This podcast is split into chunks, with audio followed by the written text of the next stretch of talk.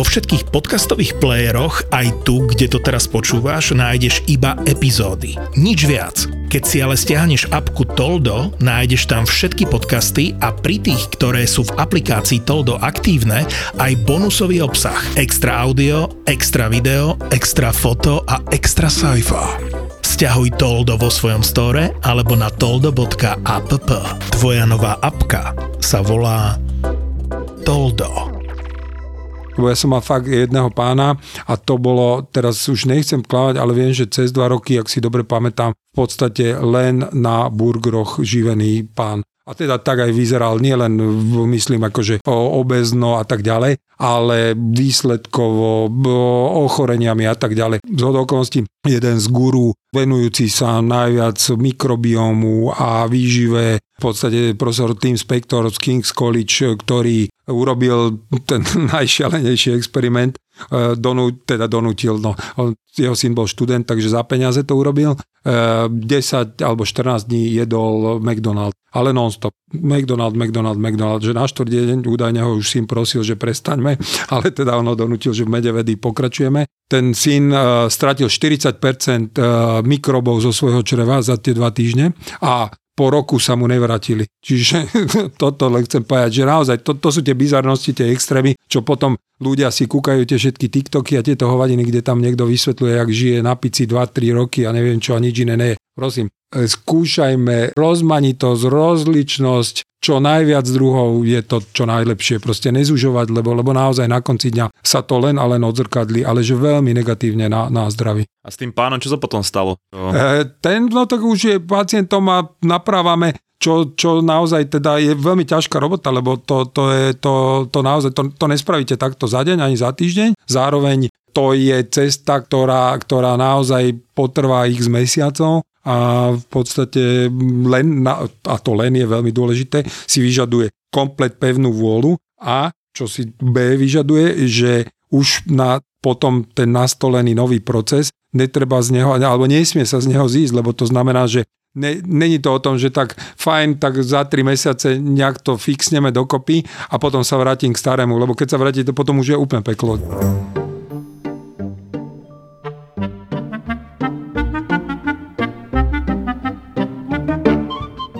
Ak som tomu správne pochopil, a ja sa trošičku pohybujem v téme mikrobiomu a tráviaceho traktu a mňa tam zaujíma taká jedna vec, že v podstate my dávame do tráviaceho traktu nejaké živiny a tam sú ako na to trávenie dôležité aj tie mikrobaktérie a ten tráviaci trakt je napojený aj na mozog. A na základe tých živín, ktoré prijímame, to môže vlastne komunikovať do mozgu, aby uvoľňoval nejaké uh, neurotransmitery, nejaké molekuly, môže to byť dopamín, serotonín, môže to byť v niektorých prípadoch aj kortizol. Keď napríklad príjmame niečo sladké, tak to komunikuje mozgu, že toto je dobrý zdroj energie, tak uh, chcem viac toho. Ale že tie mikrobaktérie niektoré dokážu produkovať gény a dokážu dokonca samé produkovať tieto neurotransmitery, ako je dopamín, serotonín a dokonca aj kortizol, ako som spomínal. A pekne to asi potrhuje tá štúdia, kedy skúmali vlastne tú západnú stravu, tie sprocesované jedlá a potom tú stravu v tých modrých zónach, to sú akože zóny, kde sa ľudia dožívajú najviac rokov. Okinawa, je tam ešte Sardínia a neviem čo všetko, aj v Amerike dokonca nejaká. Kostarika, Loma Linda. Áno, áno, áno, áno.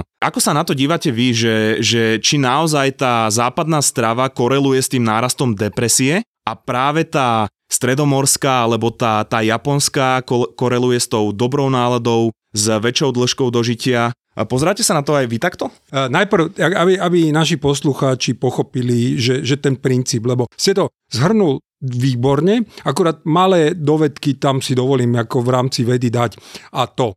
Celé, áno, momentálne ten náhľad je taký, ako ste povedal. To znamená, že tie mikróby v našich črevách, respektíve chrobáky, to je jedno, jak ich nazveme, naozaj sú veľmi významní spoluobčania, spoluobyvateľia do tej miery, že vedia ovplyvniť nielen naše črevné, celkové, ale aj mentálne zdravie. Tento náhľad je, myslím si, v rámci vedy taký, že konzistentný. Nevie sa úplne presne, detailne, že ako. To znamená, vie sa teraz jedno, že to, čo príjmame, to znamená tie živiny, cukry, tuky, bielkoviny, idú našim tráviacim traktom. Tá rúra má 9 metrov. Z toho e, hlavné vstrebávanie živín sa deje v tenkom čreve, avšak sa ukázalo, že OK, predsa len tým tenkým črevom niečo prechádza do hrubého. A to je to gro tej dobrej potravy pre uh, mikroby. Inými slovami, to, čo my ako ľudia nevieme spracovať, spracovávajú mikroby za nás a to je to. A áno, vedia vytvoriť aj neurotransmitery typu dopamín sa vytvára pomaly v 50% v črevách, serotonín 90%,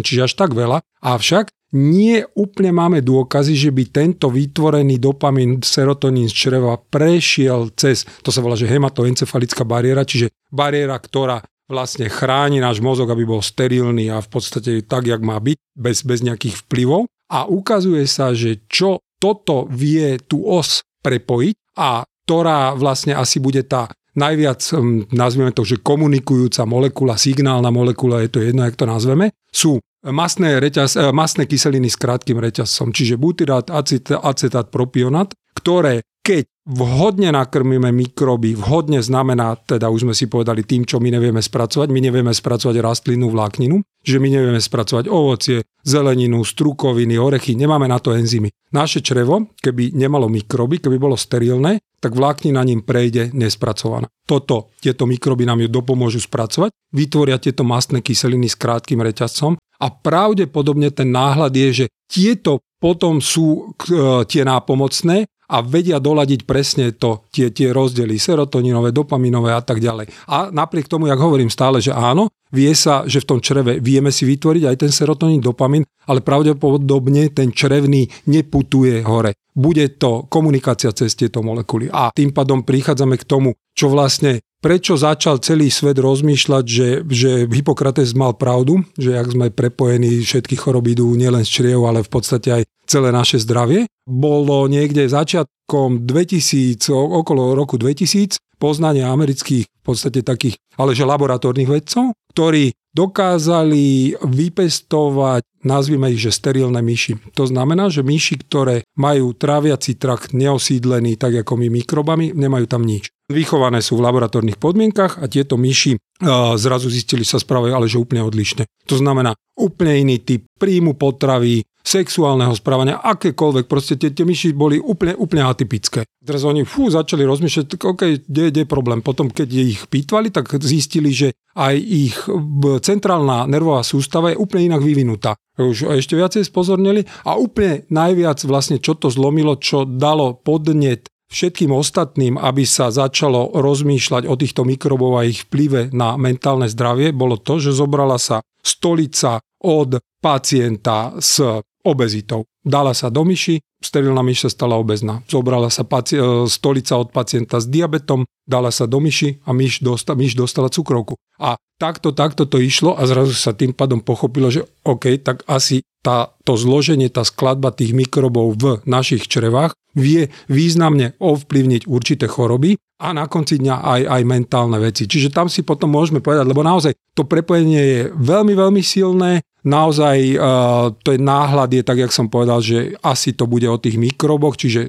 správny názov by mal byť črevný mikrobiom, môže byť aj mikrobiota, ale proste vieme, o čom hovoríme. A ten vplyv aj na mentálne zdravie cez toto, čo sme si povedali, je veľmi, veľmi silný. A za týmto už inak celkom pekný výskum. Už myslím, že niekde v 40 50 rokoch skúšali vlastne fekálne transplanty aj na ľuďoch. Dnes už je to no, v zahraničí viac menej bežné. Ja neviem teraz presne, ako sú tie počty, myslím, že to je niekde od 30 do 50% našej stolice tvoria živé a mŕtve tieto mikrobaktérie a vlastne robí sa to tak, že zoberú vlastne tú stolicu tomu človeku, ktorý má zdravý mikrobióm a ak ju transplantujú do tej poslednej časti toho tráviaceho traktu, tak vlastne ten mikrobióm sa tam vie pekne kolonizovať a že mu to vie upraviť Napríklad aj také choroby, ako je kronová choroba alebo ulcerózna kolitída. Pracujete aj vy s takýmto niečím? Stolice, v stolici máme viac ako 60% mikrobov. V podstate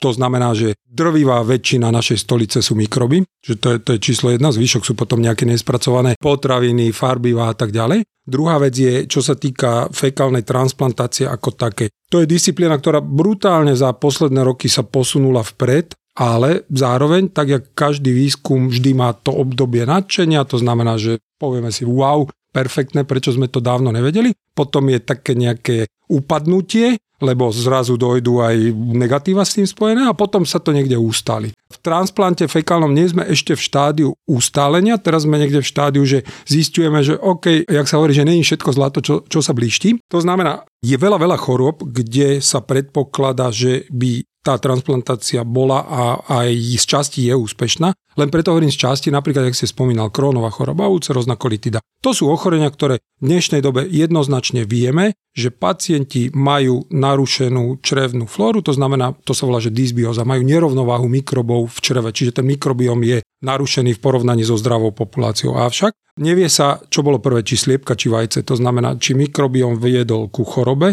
alebo choroba zmenila mikrobiom. Čiže tam ešte musíme v tom trošku dopatrať. A B je, tou transplantáciou sa odkryli tiež veci, ktoré zase súvisia s tým mentálnym zdravím, čo sme si povedali, lebo ukázalo sa jedno, že OK, nestačí mať zdravý mikrobiom od, alebo respektíve zdravého darcu, ktorý zaškrka v dotazníku, jak sa stravuje a tak ďalej, dáme mu vyšetriť tú stolicu, má dobrú funkcie, schopnosť, má dobré zloženie mikrobov, to je všetko fajn, dáme ju, ale žiaľ, niektorým pacientom sa takto preniesli psychické poruchy. To znamená úzkostné stavy, depresie, len preto, že sa na to nemyslelo a pacientov sme sa nepýtali jednak oni, ako sú na tom mentálne, lebo v tom dotazníku bolo o strave, o chorobách, ale nie o takomto. A zároveň aj o predchoroby, teda respektíve nazvime to, že rodina anamnéza, to znamená jeho rodičia, súrodenci, či v rodine takéto niečo nebolo. A naozaj sa zistilo, že pacienti, ktorí takéto niečo majú,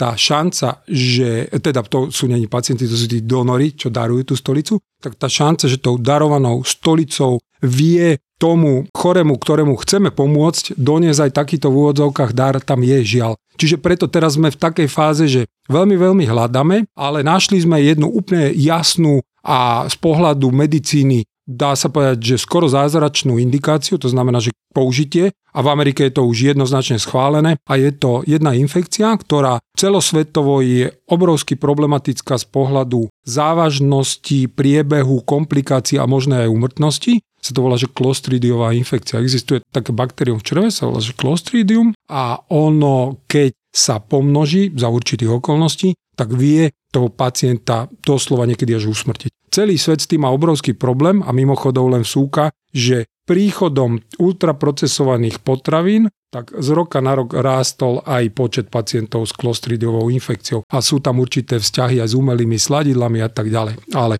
náspäť na ten fekálny transplant u týchto pacientov, tak tam máme tak krásne výsledky, že v podstate v dnešnej dobe veľké spoločnosti, ktoré sa tomuto venujú, ako nejaká americká gastrospoločnosť a tak ďalej, majú už jasno a majú vo svojom programe zaradenú fekálnu transplantáciu týchto pacientov. Hlavne sú to opakované infekcie a vieme tým pacientom nielenže prinavrátiť zdravie, ale aj zabraniť tomu, aby sa opakovala táto život ohrozujúca infekcia. Takže toto je jeden obrovský milník, čo sme nemali. Doteraz sme používali rôzne antibiotika s efektom plus mínus a viac menej sme čakali, ako ten organizmus zareaguje. Teraz už vieme dopomôcť presne tým, že dodáme dobrú skladbu mikrobov do čreva. Čiže čakáme. Čakáme, kde sa to nám posunie z pohľadu jedného, že OK, možno keď sa o rok takto stretneme, si povieme, áno, pri kronovej chorobe už vieme, ktorým pacientom kedy dať, pri úceroznej kolitide a tak ďalej. A naozaj je veľmi veľa prebiehajúcich výskumov aj na depresie, úzkostné stavy, ten smer sa uberá formou, nazvime to, že nutričnej psychiatrie. To znamená skôr ovplyvnením, upravením vhodnej stravy vieme zatiaľ veľa, veľa dopomôcť pacientom. A naozaj tam opäť, keď historicky šiahneme dozadu, tak ideme, že 100 rokov dozadu, tak pacientov e, s epilepsiou sa začalo kedysi liečiť stravovacími zmenami. Čiže máme na to proste veľa, veľa dôkazov, akurát proste nemali sme tie technológie, čo máme dneska k dispozícii a preto, preto to tak dlho trvalo, že proste niektoré veci my aj tak nejak tušíme, len to nevieme vybádať, proste potrebujeme k tomu prístroje. No ten proces vlastne potvrdená tými štúdiami nie je taký jednoduchý a ja som mal inak aj veľmi dobrú konverzáciu s pani Čemickou uh-huh. z IPPM klinik. No, však veľmi dobre, poznám touto cestou, pozdravujeme. Ona je vlastne prvá, ktorá to na Slovensku myslím robí a ona mi spomínala aj také veci, že sa robia štúdie aj na nejakú liečbu autizmu, mm-hmm. alebo, alebo mm-hmm. dokonca neviem, či ani schizofrénie hey, hey, hey. tým fekálnym transplantom. Ale kľudne poďme, keď sa bavíme o tom mentálnom zdraví, aj na konkrétny príklad, mm. pretože vy to viete pekne porovnať, pretože vy ste mali takú jednu príhodu v živote a vlastne, ako vy hovoríte, že dovtedy ste sa stravovali skôr tým západným štýlom a po tejto príhode to je práve, že naopak, že, že idete skôr tým eh, štýlom tých modrých zón, tak vy to určite budete vedieť porovnať. Tak môžeme ísť kľudne aj k tomu príbehu, aj k tomu rozdielu, ako to cítite na sebe. Jasné, jasné. E, ale u mňa to nebolo mentálne, aspoň teda zatiaľ ne. bolo to skôr, akože nazvime to, že srdcovo cievne. Ja, jak hovoria Američania, že long story short, tak e, bolo to len o tom, že naozaj celý život som bol meso, meso, mesožravec, akože obrovský, braňaký obed večera a žiaľ som mal veľmi zlú, nazvime to rodinnú anamnézu, to znamená môj otec, jeho všetci súrodenci žiaľ zomreli na srdcovo ochorenia, infarkty, náhle cievne príhody a tak ďalej, ale väčšinou to boli infarkty. Plus od detstva som mal vysoký tlak, ktorý som si ale ako lekár liečil, snažil som sa tým pádom akože povedať si v hlave, že OK, to je v poriadku. Cvičil som pravidelne, nefajčil som, hmotnostne som sa snažil udržovať, čiže som si povedal, OK, tak za mňa urobil som maximum na to, čo som si myslel, že stačí. Preto hovorím myslel, lebo tá udalosť mi zmenila kompletne celý život aj myslenie. A potom zrazu, že pic, čistá jasná infarkt, strých ocitnem sa na intenzívke, kde, kde chvála Bohu a k pomoci kolegov z Národného srdcovo ústavu, ktorých touto cestou pozdravujem a ešte raz ďakujem, som prežil a na tej intenzívke, keď máte tesne po 50 a teraz ráno pozrete hrzliekov, večer hrzliekov a, a tak ďalej, všetko, čo vás čaká, jaká zmenená kvalita života, tak to som si povedal, že toto není cesta pre mňa. A už tam som začal hľadať cesty, pozerať sa, že či medicína niečo priniesla, kde by som sa vedel posunúť, e, samozrejme aj za pomoci liekov, ale aj niečo iné, či tu je. Je, je, je tu brutálne veľa toho, len žiaľ sa o tom na Slovensku veľa nekomunikovalo. Teraz, chvála Bohu, aj vďaka vám a kolegom ostatným sa tieto témy otvárajú. A tá téma srdcovo je, dá sa povedať, pre západné krajiny už jasne skoro až uzavretá z pohľadu jedného. Najväčšie spoločnosti dávajú jednoznačne každý rok odporúčania dvojho typu. Prvého je, že keď ste mladí a, nechc- a máte to, čo ja to znamená v rodine, infarkty, náhle cievne, nechcete tak skončiť, tak prejdite na tzv. plant-based stravu, čiže rastline, prevažne rastline založenú stravu, ktorá by mala byť o čerstvosti, o celistvosti a nie o ultraprocesovaných potravinách. Skrátke povedané. Druhá vec je... Ultraprocesované mysle, uh, myslíte? Áno, povieme si, to sú, to sú potraviny, ktoré naozaj, akože na úvod bola potravina, potom prišiel potravinársky priemysel, vybral tú potravinu z potraviny a teraz, keďže urobil z nej nejaký rafinovaný produkt, tak potreboval ho opraviť. Potreboval ho opraviť tak, aby nám chutil, čiže sa tam dodala sol, cukor, oleje, potreboval zmeniť e, farbu, formu, aby aj naše oči boli šťastné, tak tam dodal tzv. emuzifikátory, stabilizátory, chemické látky, na ktoré naše telo v žiadnom prípade nie sú, ani tak skoro nebudú uspôsobené. Toto spravilo žiaľ tie nárasty všetkých infarktov, náhlych cievných mozgových príhod a tak ďalej. A teda náspäť k tomu, ako to potom bolo so mnou, tak hovorím, keď som si toto našiel, vyhľadal, tak som potom za pomoci manželky, ktorá trpezlivo ma prestavovala v strave, pomaly postupne komplet zmenil jedálniček až do bodu, keď, keď teraz som taký, že 95% plant-based, čiže ozaj tých 5% je výnimočne nejaké síry a keď som pri mori, tak raz za čas čerstvá ryba. A to bol môj príbeh, ktorý mi ukázal, že wow, tak toto keď som urobil, tak zrazu lieky zredukované, ja neviem, to není, že polovica, to je možno tretina teraz, čo berem a, a možno ešte menej, jak som bral. Výkonnostne denne behávam 5 kilometrov, e, keď je leto, k tomu plávem a bicyklujem denne. Teraz v tomto období sa snažím aspoň pešo chodiť, takže a ráno tým pádom cvičím. Takže toto to, toľko k e, fyzickej výkonnosti. Spánok brutálne upravený, mentálne úplne jasnejšia hlava, fungovanie, laboratórne výsledky, jak, jak mi povedali moji lekári, že patrím niekde na úroveň 1% e, populácie z pohľadu tých zlých LDL cholesterolov a tohto, tak, tak mám nízke. Čiže klopem a, a to, dobre, to som ja. To niekto povie, OK, môj dedo fajčil 100 rokov, pil pálenku ráno, obed, večer a do, dožil sa 100 rokov. Takže to je ten druhý extrém, čiže k tomu potrebujeme vedu a tým pádom tá veda naozaj doniesla tak veľa poznatkov, že všetky tie veľké spoločnosti, čo som spomínal, americká, kardiologická, diabetologická a tak ďalej, zozbierali vedecké poznatky, to hovoríme o tom, že keď chcete mať seriózny podklad, potrebujete mať štúdiu, kde sledujete jedno rameno, čo robí to, druhé rameno, čo robí iné a tretie je ideálne, keby dostávalo placebo, čiže v podstate nič. A takéto štúdie máme a tieto štúdie jednoznačne povedali, že v prípade aj už úcpatých ciev ako bol môj prípad, viete ten proces zvrátiť. To znamená, vedia sa tie cievy otvoriť, čo je brutálne dobre. Tam Američania z Clevelandskej kliniky majú u, niekde na úrovni až 90-percentné spätné otvorenie ciev tých pacientov. Len tým, že pridali ku liekom stravu, čo je fantastické. Toto je viac menej aj to zdôvodnenie, teraz ma napadlo, že úplne sme si nepovedali k tým modrým zónam. Tam v podstate ešte, áno, jak je, Sardínia, Eh, Okinawa, potom eh, Loma Linda Amerika, potom Kostarika, Nikoja a, a v podstate po, poslednú, čo máme, už sme si Yeah. Pomenieme si, nevadí. Ale príde čas. tak predsa len tá plen bez strava nie je až tak blízkna, nie? Dneska bolo málo fazule. Musím doplniť. Ale teda vrátim sa na to, že, že gro stravy týchto ľudí, ktorí preto sú, že zóna storočných, lebo v dobrom zdraví, to znamená bez toho, aby potrebovali lieky doktora, sa dožívajú vysokého veku. A ich základom stravy je ozaj, že rastline založená neprocesovaná strava. Takže, takže tu už máme veľa toho. No.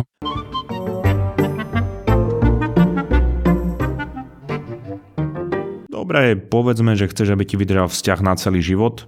Ten život môže trvať aj 90 rokov. No a na to, aby ti vydržal tak dlho, potrebuješ mať pravidelný sex.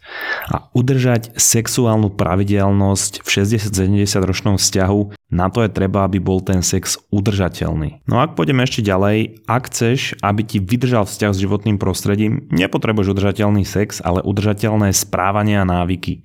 No a ak budeš odoberať čistú elektrínu z SPP, tak máš perfektný základ. Pozri si odkaz profile, tam sa dozvieš, že všetko.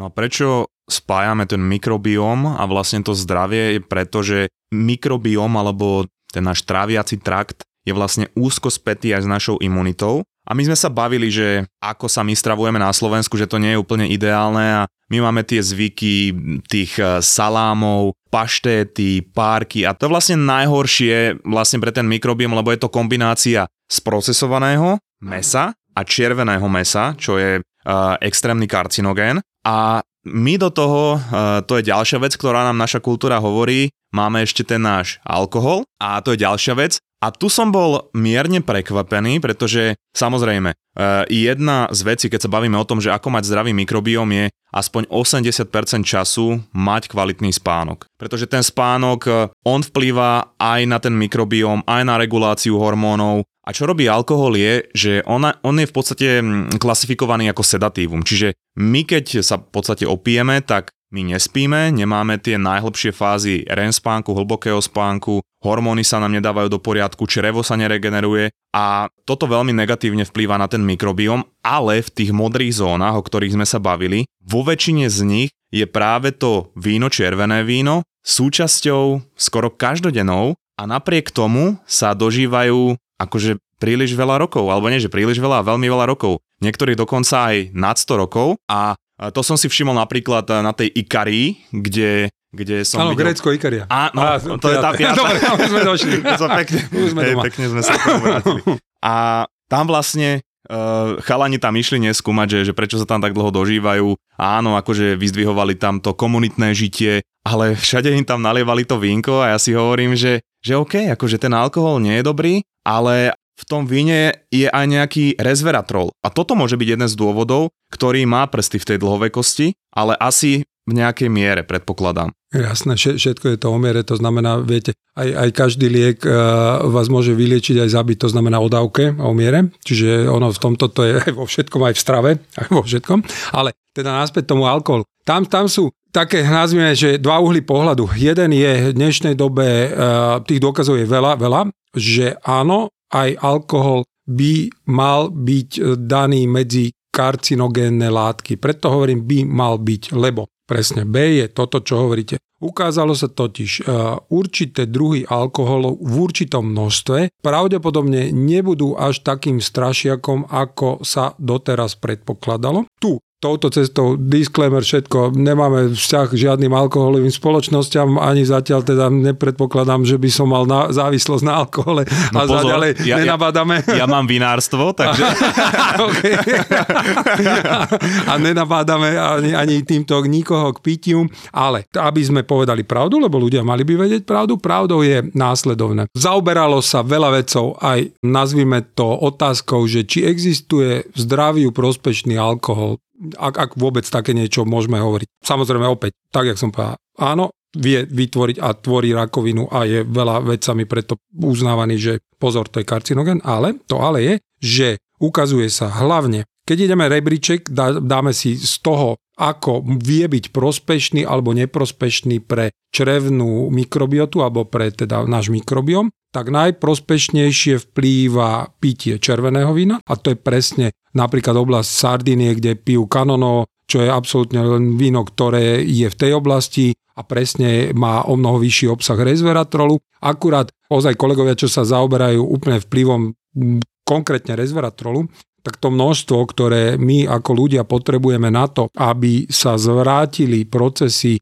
zápalové, lebo, lebo on je vlastne, kedysi tá molekula sa dávala do skupiny antioxidantov, teraz už vieme, že je to polyfenol, teda fitochemikália, ktorá má prospešné vlastnosti, len keby sme chceli mať to, čo sa ukazuje, že pre človeka je to niekde pomaly skoro až 2 gramy resveratrolu denne, tak to by bolo, že by sme denne museli vypiť 200 fľaš červeného vína, čo asi teda ne, ne, nebolo by úplne to, to, čo vieme dokázať, ale ukázalo sa, že je to malé množstvo, malé množstvo hovoríme, že 1-2 poháre denne, vie pozbudiť v dobrom slova zmysle zloženie mikrobov v čreva. Čiže Máme kolegov z King's College a z viacerých univerzít, ktorí už verejne deklarujú a pritom celý život, odkedy teda bol, došiel vynález, teda zistili sme, že máme, ne, ten vynález tu nebol, lebo tie mikroby s, nami žijú 100 tisíce rokov, ale keď my sme zistili, že s nami žijú, tak uh, títo kolegovia, ktorí sa tomu najviac intenzívne venujú, tak naozaj verejne deklarujú, že OK, tak nie, nie je ten alkohol až taký démon, a tak, jak hovorím na tom rebríčku, že červené víno 1-2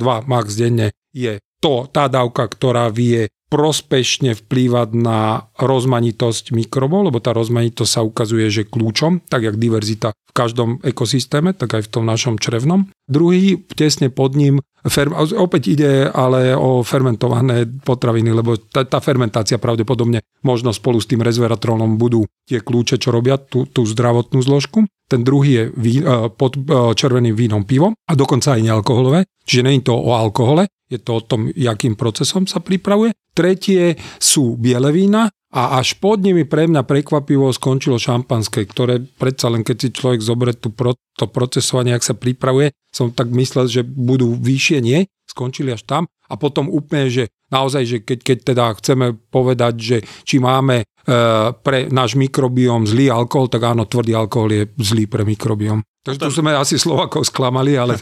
Ten, al- ten alkohol vo všeobecnosti nepôsobí dobre na mikrobióm, zabíja mnohé mikrobaktérie v našom uh, mikrobióme. Toto je vlastne jedna strana toho výskumu, ktorý už je momentálne celkom rozsiahly. Aj, aj vlastne ten výskum okolo celého mikrobiomu je celkom rozsiahly. A potom prišiel COVID a zrazu to začalo robiť niečo, čo my ešte ako ani teraz poriadne nevieme, ako to vplývalo na našu DNA, či tam boli nejaké mutácie, ako to vplýva na naše telo. Ale veľmi častá bola jedna vec, a to som si zažila ja, ľudia, či už to bol e, post-covid, alebo teda ten long-covid, mali problémy s mozgovou hmlou, Neviem, či mm, viete, jasne, určite. Jasne, jasne. A vlastne mozgová hmla, to je pre tých, čo nevedia, v podstate také ťažkosti premýšľať, naozaj ako keby človek má pocit, že ten mozog bol opuchnutý, bol v takej hmle a veľmi často to spôsobuje nejaký problém s tým mikrobiomom, tá mozgová hmla. Nie je to problém s hlavou, ale práve s tým črevom.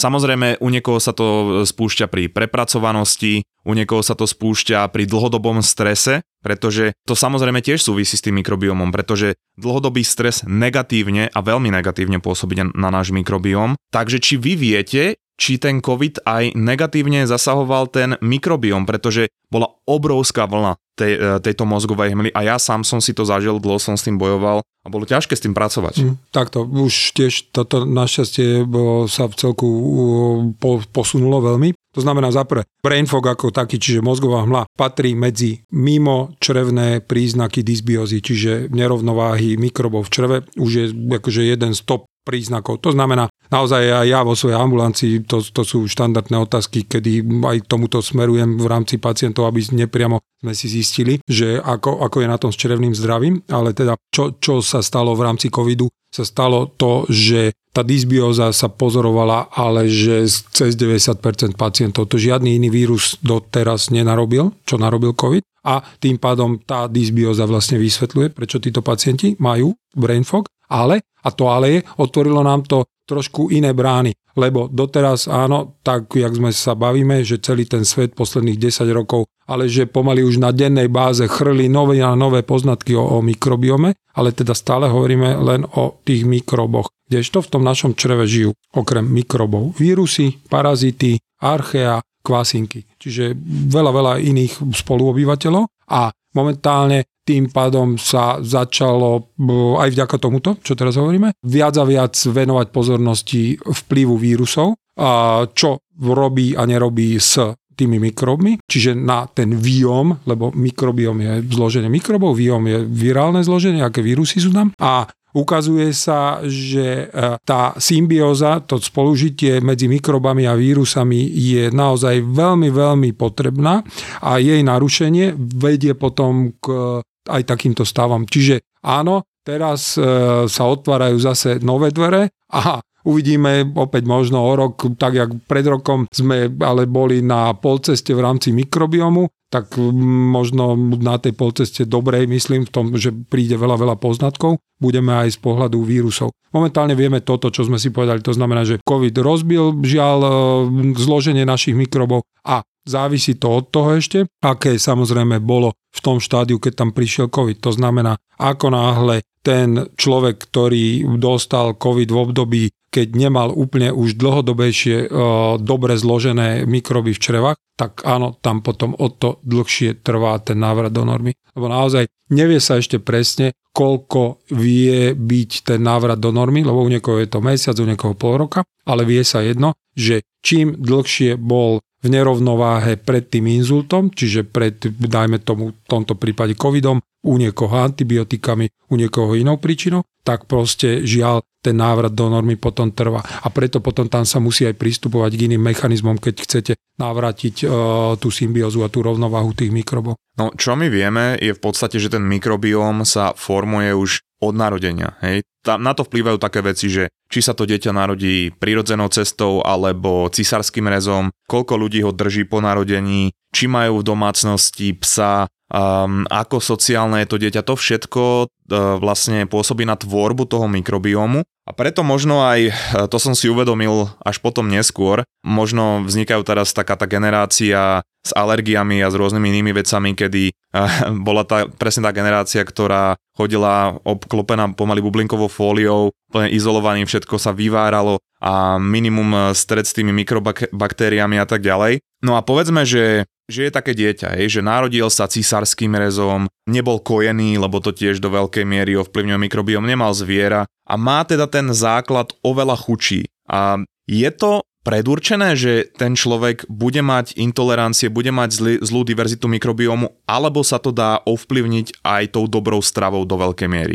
Takto ne, nechceme teraz strašiť mamičky, lebo áno, sú prípady, ktoré prinese život a medicína, keď naozaj ten cisársky rez je nutný, žiaľ. Takisto sú prípady, kedy to dieťa musí dostať antibiotika, čiže tu zase, aby nenastala teraz panika, ale áno, je pravdou, že proste máme také deti a je takisto pravdou, že je e, odsledovaný vzťah medzi tým, že keď dieťa si prešlo týmto, to znamená, že malo narodené bolo cisárským rezom, za života malo antibiotika, e, vychovávané presne v sterilnejších podmienkach. Ono, angličania tomu už v 50 rokov dali normálne názov, že hygiene hypothesis, čiže hygienická hypotéza, kedy presne zistili, že tie deti, ktoré žili v jednej domácnosti, 20 boli doslova zdravšie ako tie šlachtické, že v jednom krídle jedno dieťa a druhé v druhom. A teda takéto deti, čo môže ten rodič urobiť, je naozaj snažiť sa tým pádom od malička dať mu čo najrozmanitejšiu stravu. Ja chápem, predsudky detí voči zelenine sú veľké, lebo lepšie vyzerá nagetka z demenovaného fast foodu, ale... Tak v okolici nie sú žiadne cukry. len, to no, potom. len, je to zase treba brať ináč, že to dieťa je naozaj že nepopísaný papier. To znamená, že ten rodič je tu od toho, keď mu hrávou formou vysvetľuje, tak poďme si tu na vyskladať duhu na tanieri a tak ďalej a tak ďalej. Že vie to dieťa naviesť k pozitívnemu vzťahu nielen k jedlu, ale aj k tým chutiam, lebo tie chute u toho dieťaťa sa vyvíjajú. To znamená, naozaj keď mu predložíme, on, on nemá tak, jak my už v dospelosti, že nejak, nejakú stopu. On, on tú stopu si vytvára. To znamená, keď mu od mladosti, keď vieme, že je tam trochu problém a chceme dopomôcť, tak od mladosti sa treba snažiť naozaj dať ho bokom od všetkých tých výborných produktov, ktoré nám tlačili do hlavy, že jak sú zdravé cereály a tak ďalej. Keď si pozrite zloženie cereály, tak zistíte, že pomaly to je jedna tak procesovaná potravina, ktorá má toľko cukru v sebe, že zrovna asi nemôžeme hovoriť o tom, že dieťa, ktoré bude vychované na cereáliach, mu urobíme dobre. Čiže, čiže len zamysleť sa nad tým, že čo tomu dieťaťu dáme a opäť kuchyňa starých materí. Naše mami, staré mami nechodili do špajzy, kde mali konzervy, ktoré vydržali 20 rokov a kde mali instantné polievky, ale presne navarili z toho, čo zem dala. Čiže toto je tá cesta, ako tomu dieťaťu dopomôcť a nezabudnúť na to, čo zas my, keď sa vrátime teda naspäť tradičná slovenská kuchyňa tu máme, ako kyslá kapusta a tak ďalej. To sú veci, ktoré okrem tej vlákniny obsahujú aj probiotika. A nač budem kupovať za ťažké peniaze probiotika, ktoré v podstate obsahujú jeden kmeň a z toho ani neviem, či mi prežije a keď prejde mnou, tak vlastne končí. Tak e, keď to viem dodať o mnoho lepšom, silnejšom množstve a v podstate telu prirodzenejšou takouto formou, to znamená formou fermentovaných potravín. Ja som pozeral jednu štúdiu, robili ju na, Stan- na Stanforde, myslím, uh, Gardiner sa volal a Profesor Gardner je zo Stanfordu. Hej, a, a Zoderblom bol o, ten druhý? O, Zonenberg. Zonenberg, Zonenberg, Zonenberg je jeho kolega tiež zo Stanfordu. Obidvaja Zonenberg, on je s manželkou, oni sú vlastne akože najväčší guru mikrobiomu a profesor Gardner je zase najväčší guru výživy. Ten má za sebou tak krásne štúdie, veľa z nich sú inšpiráciou po celé roky pre ďalších kolegov. Oni sú stále aktívni. Áno, a oni robili práve túto štúdiu, kde mali dve skupiny, jedna... Fermentované, hej. Áno, e, mala vlastne fermentované veci, druhá mala iba vlákninu a zistili, že na rozšírenie tej diverzity sú práve tieto kvasené, alebo teda fermentované jedlá, ale s nízkym obsahom cukru. Mm-hmm. To je dôležité, čiže to znamená, že nejaké ja neviem, kefíry to môžu byť. Kefír, alebo... kombucha, v podstate grécky jogurt, e, kimči, všetko, čo prirodzeným procesom kvásí, vytvára si probiotika, sa ukazuje, že e, oni, oni totiž tej štúdii sledovali aj jedno. E, a to je to, čo vlastne sme tu tak, tak len preleteli, že áno, mikrobiom má vzťah imunite, ale prečo? Pretože keď si predstavíme, jak vyzerá naša vrstva čreva, je, že najprv máme tie spomínané mikroby, ktorých je, že 10 na 13 až 10 na 14, čiže hovoríme niekde každý z nás má 1,5 a viac kilogramov v sebe. Za druhé pod mikrobami máme hlienovú vrstvu, tá ochraňuje tie črevné bunky. Potom je vrstva črevných buniek, tá je tak tenká, že keď predelíme vlast na polovicu, tak tak tenká je vrstva črevných buniek a hneď pod ňou je 70% nášho imunitného systému. Že oni, tie črevné bunky vlastne vedia úplne aj tou tesnou blízkosťou, teda pardon, nie bunky, ale črevné mikroby, komunikovať s imunitným systémom a doslova byť jeho až trénerom. A to cestou opäť tých spomínaných mástnych kyselín s krátkým reťazcom, čo vlastne aj Sonnenberg veľakrát dokázal vo svojich experimentoch. A presne v tejto štúdii sa zamerali na to, že OK, tak poďme ešte sledovať, akým spôsobom a ako rýchlo vie byť nabudená imunitná, tá pozitívna imunitná odpoveď. A presne tie fermenty to dokázali o mnoho ešte rýchlejšie ako rastlina strava. Čo bolo vlastne prvýkrát, oni toto, toto urobili, akože to bola bravúrna vec, lebo teraz na základe toho idú ďalšie a ďalšie štúdie, ktoré v podstate budú to ďalej rozvíjať, aby sme bližšie pochopili aj to, že ako vlastne dopomôcť pacientom napríklad s dlhým covidom. Lebo ak momentálne tá cesta je pridať im, ak to tolerujú, ak nemajú histaminové intolerancie a tak ďalej, e, fermentované produkty, ktorými si vedia dopomôcť k zrýchlenému návratu do normy.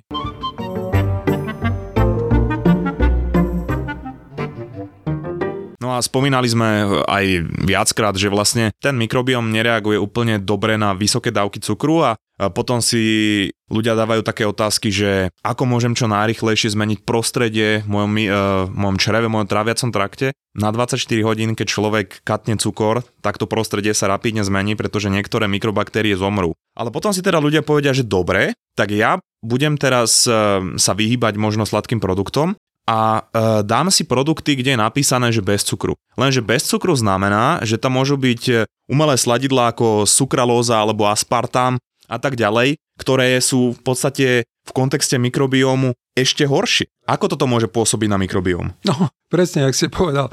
To je, to je ten paradox, ktorý sa tu zistil. Jednak sa zistilo to, čo nikto nechcel počuť, že príchodom, e, nazvime to, že zero cukrových produktov a nízkokalorických a tak ďalej, ktoré majú všetky tieto umelé sladidla, tak vôbec nám neznížila sa častosť cukrovky ani obezity, čiže hm, asi nejaký problém.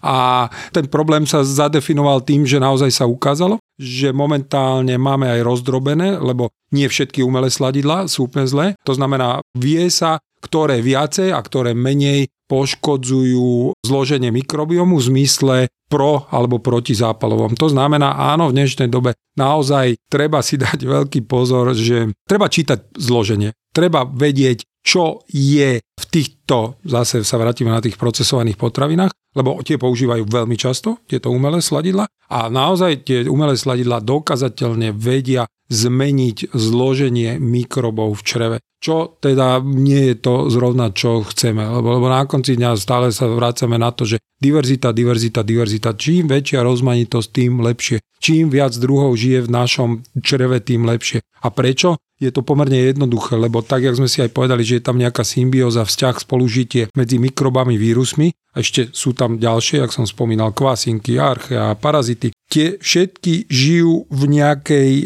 rovnováhe z pohľadu. Jedni vyrobia jednu vec, posunú ju ďalšiemu, tí vyrobia ďalšiu vec, posunú ďalšiemu a až potom koncový hráč, ten Messi vyrobí e, masné kyseliny s krátkým reťazcom. Ale Messi, aby dal gól, musí tam mať tých všetkých spoluhráčov, ešte aj toho nosiča vody, čo tam najprv donese na lavičku vodu, potom masera, týchto všetkých. A takto oni fungujú. A teraz si zoberte jedného z toho týmu, vyčleníte, lebo ho dobre nenakrmíte. To znamená, diverzita mikrobov v čreve rovná sa diverzita v strave. Čím rozmanitejšia strava, tým nakrmíte viacej druhov mikrobov. Keď v strave vyhadzujete veci, čo žiaľ v poslednej dobe robíme, lebo robíme ako ľudia, tak tým pad, alebo dávame do stravy takéto procesované potraviny, ktoré dokázateľne vedia vyhubiť určité druhy mikrobov, tak potom Messi môže byť úplne, že v najlepšej forme života nemá mu kto nahrať. To znamená, nedostane tú prihrávku, nedá gol. A takto to žiaľ funguje aj v tom našom tele. A tie sprocesované potraviny si treba naozaj dávať pozor, pretože nie je to len o tom, že na jednej strane karcinogén, na druhej strane zlé na mikrobióm, ale ja neviem, či som to spomínal, ale taká zaujímavá štúdia bola, kedy zistili, že my nemáme chuťové bunky len na jazyku a v ústach, ale my ich máme aj v čreve. A vlastne my máme aj tie receptory na tie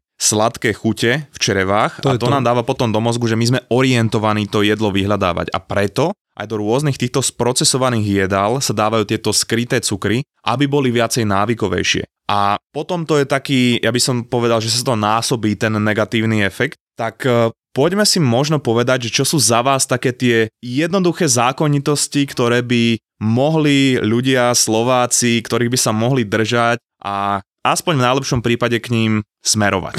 Jasné. Na, na, tam len trošku poupravenie, že, že v tých črevách nemáme chuťové bunky, ale máme nervové zakončenia. A tie nervové zakončenia vedia o, vnímať, či je to sladké alebo slané. A dokonca presne tá, tá až závislosť, ktorá tu naozaj je dokazateľná na sladkom a sa radí už normálne medzi oficiálne závislosti, tak uh, boli, boli robené experimenty, kedy tí ľudia si nehali zaviesť hadičku až do žalúdka, to znamená aby sa obišli e, chuťové bunky hore a tým pádom e, nevedeli tí ľudia, že aký druh potravy dostávajú.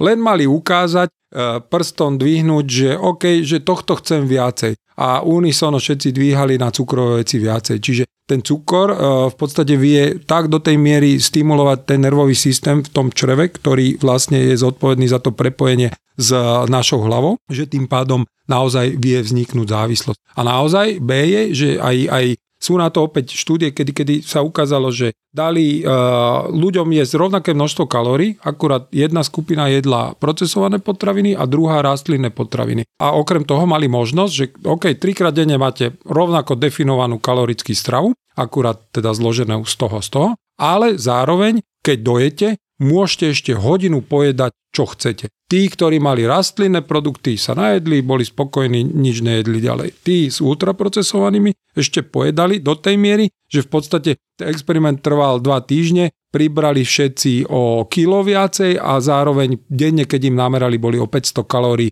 mali väčší príjem tým E, pridaným jedlom, ktoré si pridávali. Čiže to len chcem povedať, že tieto naozaj tie procesované potraviny vedia meniť naše e, centra, teda respektíve hormóny, ktoré ovplyvňujú v centrách našich centrálnej nervovej sústave sítosť a hlad, to znamená grelin, leptín. To sú dva hormóny, ktoré v podstate sú veľmi podstatné aj preto, že či chceme ešte alebo nechceme. A tieto potraviny nás doslova e, nepriamo nútia, čiže OK, môžeme tým pádom to aj zvaliť na ne a není to, že, že však ja za to nemôžem, to tá potravina ma donútila.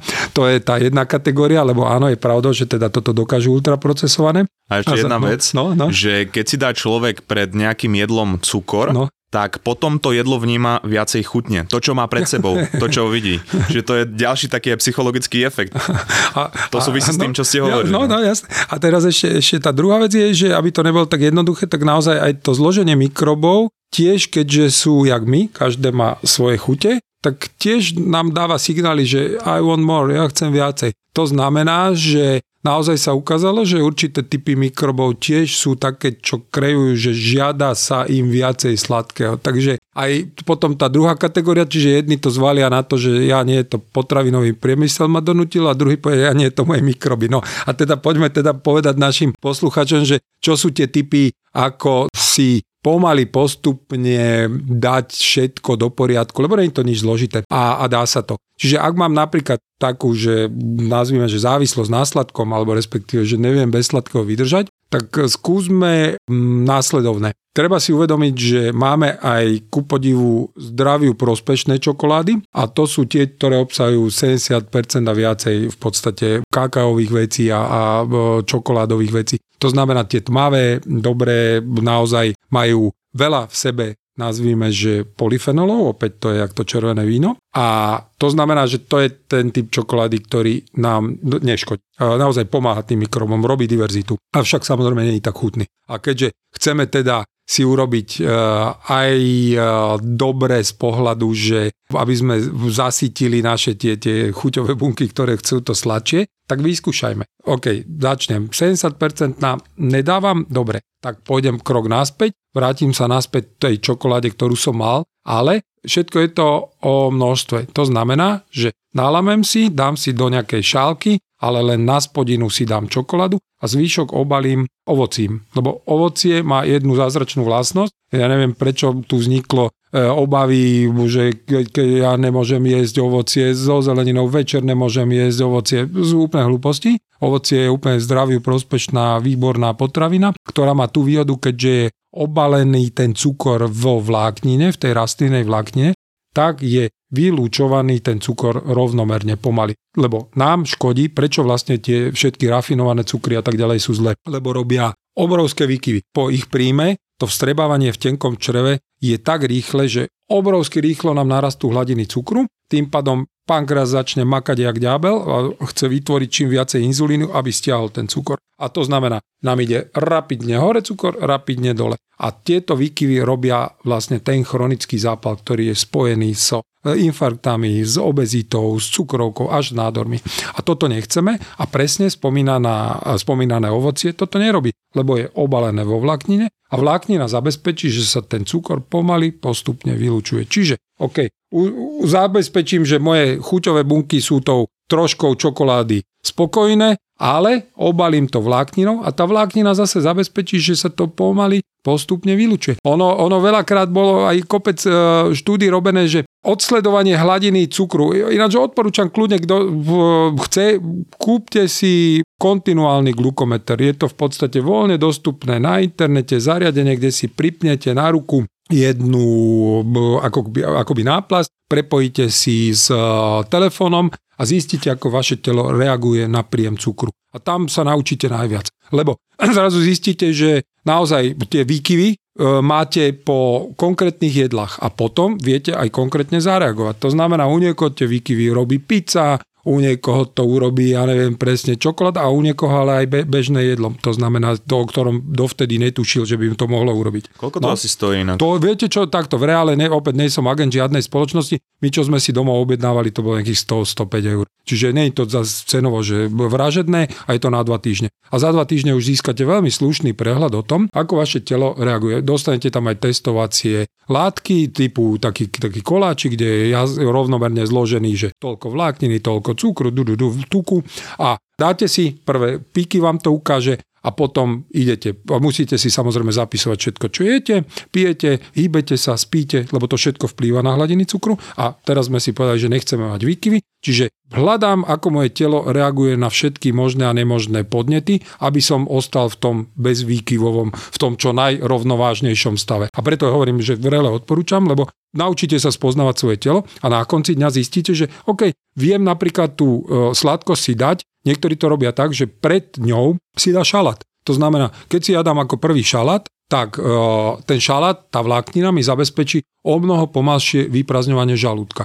To znamená, že z toho žalúdka ten cukor nevyletí tak rýchlo do čreva a tak ďalej. Druhý, pardon, sú triky e, po jedle chodiť. To znamená normálne, že 15 minút sa postavíte, aj keď je večer, idete, chodíte a opäť si toto dáte do rovnováhy. Čiže naozaj povedie to aj k tomu, že získate úplne iný náhľad na jedlo, pohráte sa s tým a celkom len to pomôže. Mhm. Ja iba jednu vec som chcel k tomu povedať, že dosť záleží aj na tom, že, alebo teda na to by sa ľudia mohli dávať pozor, ako skoro si dám kávu v dni. Pretože keď si ju dám príliš skoro, tak e, môže to narušiť aj moje v podstate hormóny, lebo ráno mi stúpa kortizol, klesá mi melatonín, samozrejme negatívne to pôsobí aj na adenozín. Presne. A ak si ono, Andrew Huberman hovorí, že ideálne niekedy... Hodinu po zobudení. No, nejakých 90 no. minút, Hej. ale... Sa najprv vystaví slnku a potom ide.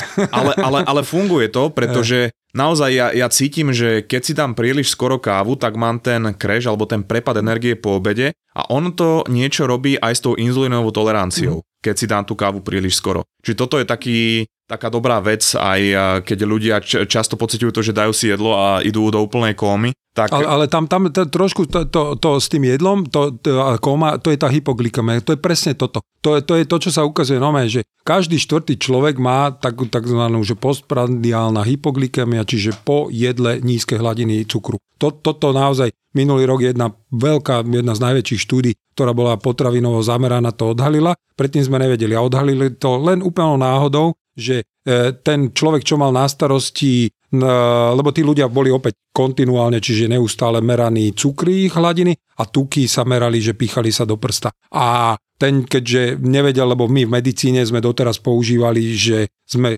merali hladiny cukru nalačno, hodinu po najedení, dve hodiny a decit, tam sme skončili. Títo, keďže to bol fyzik, tak povedal, OK, dal tabulku, potiahol a zrazu zistil, že presne kritická je tretia hodina a neskôr. A vtedy nastáva presne tie, tie zmeny, ktoré vedú k tomuto, čo si my myslíme, že jedlo ma odvalilo. Nie, to je len nevhodná skladba jedla, ktorá vyvolá zvýšenie, zníženie cukru a tak ďalej. A presne áno, zase čo Andrew Huberman, to, to ináč tiež vrele odporúčame určite asi vy vašim posluchačom, áno, lebo ten človek je famozný z jedného pohľadu, že dáva aj praktické návody. Že vám dá na záver proste, že OK, veda síce hovorí toto a ja praktizujem, toto a, a má, má to tiež obrovský význam. Takže je toho strašne veľa, treba to brať for, skôr formou hravou, to znamená, že nebrať to tak príšerne, jak niektorí, že celý deň potom sa len sledujú, lebo sa zbláznite, potom nerobíte nič, len sledujete, čo jete, treba mať tú zábavu z toho do tej miery, že aby na konci dňa sme si len uvedomili, že čo chceme.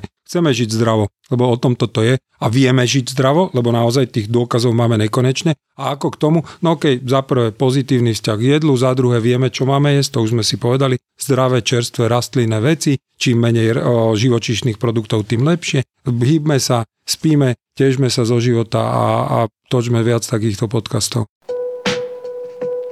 to trvalo koľko, bože, dva týždne som mala zlú náladu a ja som si normálne povedala, že takto ja nebudem žiť, toto je hrozné, takto, že vraj vyzerajú vyhorení ľudia, ja som určite vyhorená, spravila som si test, na druhý deň 80%, čau, už som volala psychologovi. psychologovi.